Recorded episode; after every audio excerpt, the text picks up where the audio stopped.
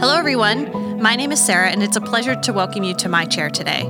We'll be digging through the Bible together to discover some of the names and titles for Jesus as we celebrate the Advent season. So let's get started.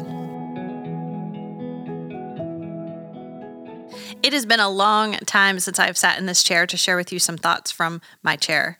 Today, I've got a few threads I'm pulling as I consider the season, and I hope you don't mind if I pull them. I'm particularly excited for this season for a couple of reasons. First, it's a season of Advent, and I love this time of year. Yes, the kitchen smells like cinnamon, and yes, driving at night has taken on a magical quality with all the twinkly lights. And yes, the songs of the season are on repeat in my car, in my office, in my AirPods. But more than all of those things, anticipation is in the air. Everywhere we turn, we're reminded that something special is coming, right? Our senses are heightened, our hands are busy, our lists are long, our calendars are crammed.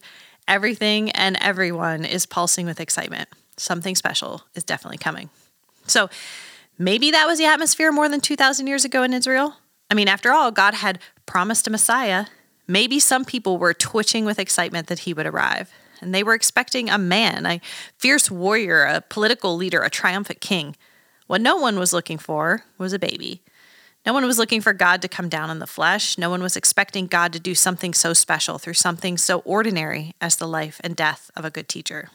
How unexpectedly abundant and gracious and, well, more was the fulfillment of God's promise. And that's just who God is. He is abundantly, exceedingly more. More than we can grasp and understand, more than we can expect, more than we deserve. For example, let's just consider how he's revealed himself to us. He's done far more than we could ask or imagine. He's revealed himself in his word. Beginning with the Old Testament, he inspired men to write down his thoughts and his words as he revealed them. That's far more than we should expect from an all powerful God.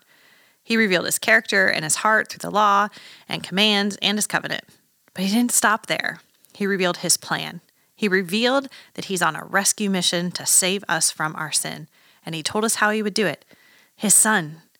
Hebrews 1, uh, verses 1 through 3 tells us that long ago, at many times and in many ways, God spoke to our fathers by the prophets. But in these last days, he has spoken to us by his son, whom he appointed the heir of all things, through whom he also created the world.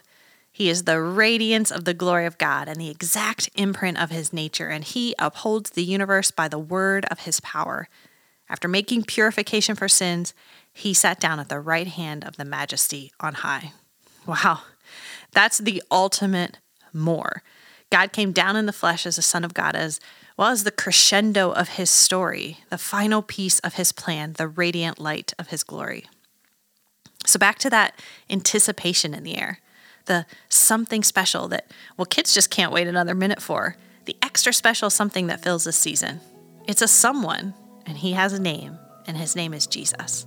And we all know He's the reason for this season, but not just this season, all seasons.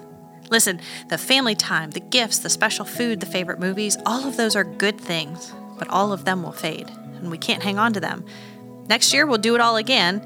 It'll be different, and someone we love might even be missing. A tradition might change. But Jesus, He came. He's here, he never changes. He was and is and is to come. And my prayer for you and for me is that this Advent, we will learn to celebrate His presence and anticipate His return like we celebrate and anticipate His birth.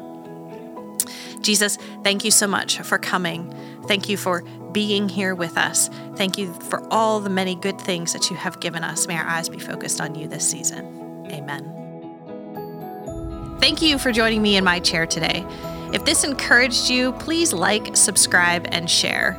And if you'd like to share something you're learning about Jesus with me, shoot me an email at Sarah, that's with an H, at whoisgrace.com. And for more resources from Grace Church, visit whoisgrace.com forward slash read.